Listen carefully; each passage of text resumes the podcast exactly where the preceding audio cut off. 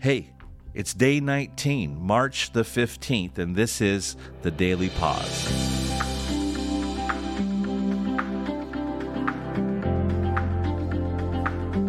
This is a podcast dedicated to waiting on God, and here we are again. And I'm here with my good friend and colleague Cliff Emery. How you doing, Cliff? Doing good. It's one of the best things that uh, we've ever experienced at Willamette is having Cliff and Marilyn with us. He's going to be reading for us and praying for us in a few moments.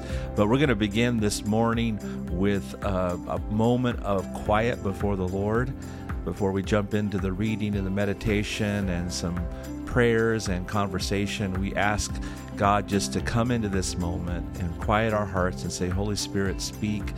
Holy Spirit, have your way in our hearts. So let's just begin with just a moment of pause. Begin now.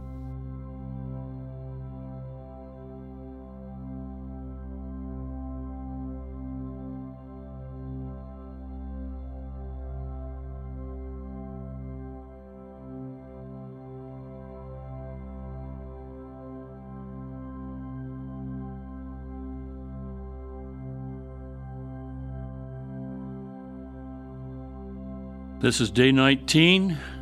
The title is Poor. And the scripture is He has anointed me to bring good news to the poor. And that's found in Luke chapter 4 and verse 18.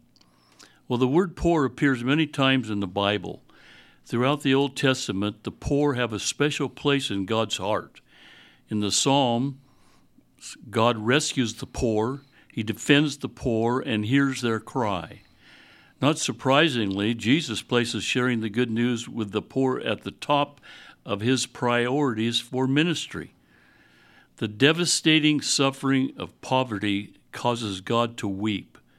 And sharing God's grief means we act in whatever ways we can to bridge the gap between the rich and the poor. In this way, we can embody Jesus' good news for the poor. Well, Lent challenges us to examine how we relate to those who are impoverished. We can ask ourselves, who do I know personally who suffers from poverty? And what can I learn from the poor? And how is God calling me to help in efforts aimed at alleviating poverty? Questions like these lead us into a greater faithfulness to God, whose heart is always turned toward the poor. Thanks, Cliff. When you were growing up, back in the dark ages, right? Is that when it was? That was, yes. when Long you were ago. growing up, w- would you have considered yourself poor? How, how would you have seen your upbringing?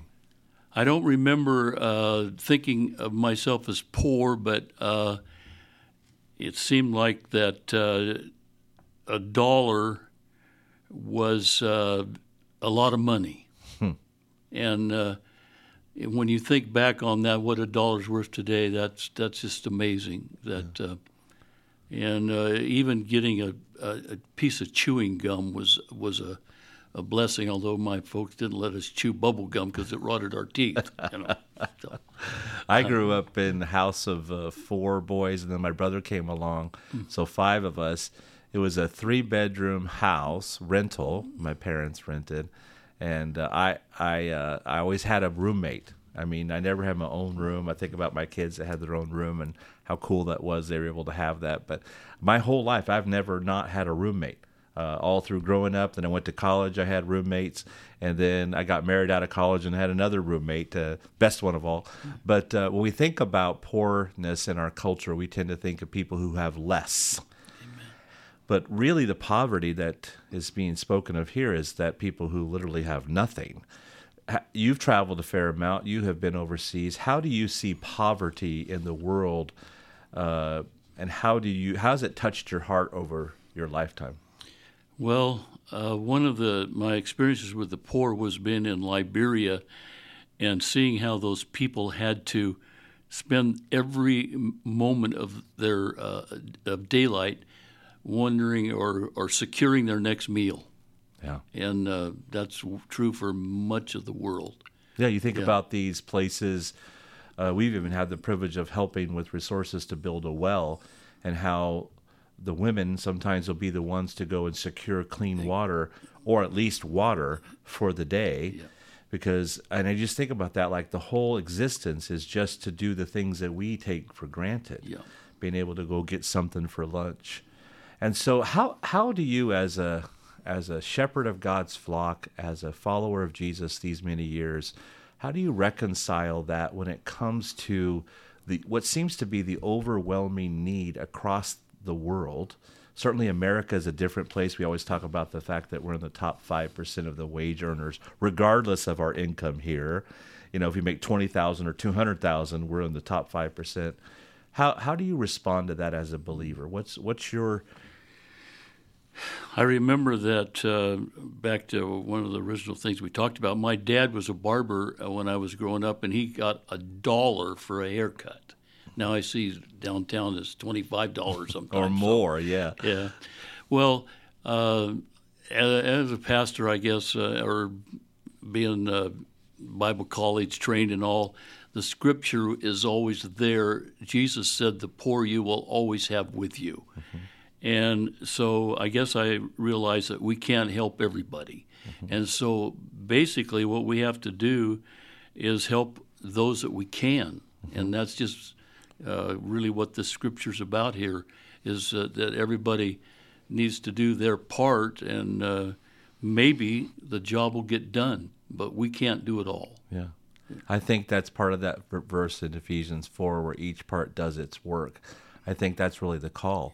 What is my part? I can't maybe affect global hunger, but I can affect, you know, giving 10 bucks a month to to Convoy of Hope so they can feed. That last month they fed 500,000 kids across the world, and I can be a part of that. And I can also be a part of helping a, a neighbor kid or giving resources to our Churchill High School, you know, snack bin that we help yeah. kids who are not having enough food there's ways for us to help. So maybe you could just pray for us, Cliff, okay. that the Lord will uh, touch our hearts to be aware of the fact that we must have a heart for the poor and we must participate in the ways that we can. Would you pray over us? Lord, we just thank you for the opportunities that we have every day to to uh, to be a help to people who are less fortunate than we are.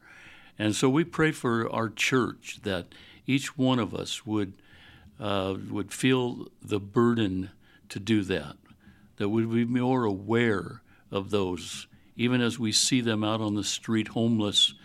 Uh, we can't help all of them, but perhaps the Lord will lay it on our heart to help uh, one or two, or even uh, pay for someone's groceries as we go through the line and see that there's a, a need there. So, Lord, we just ask you to to uh, help us as we endeavor to uh, help those who less, are less fortunate than we as a church here at Willamette. Amen. Amen. Well, read that daily practice for us. As a practical expression of your desire to share God's heart for the poor, make a small donation today to a non governmental organization that works alongside the economically poor. And again, I'll mention if you want to do that, uh, go to convoyofhope.org. Uh, you can give through Willamette. Uh, we love Convoy. They're doing amazing work, and uh, the gospel is being spread because of their work. So thank you, Cliff. Thank you, everyone, for listening. Let's let our hearts be tender towards Jesus. May you have a great day today. Until next time, bye bye.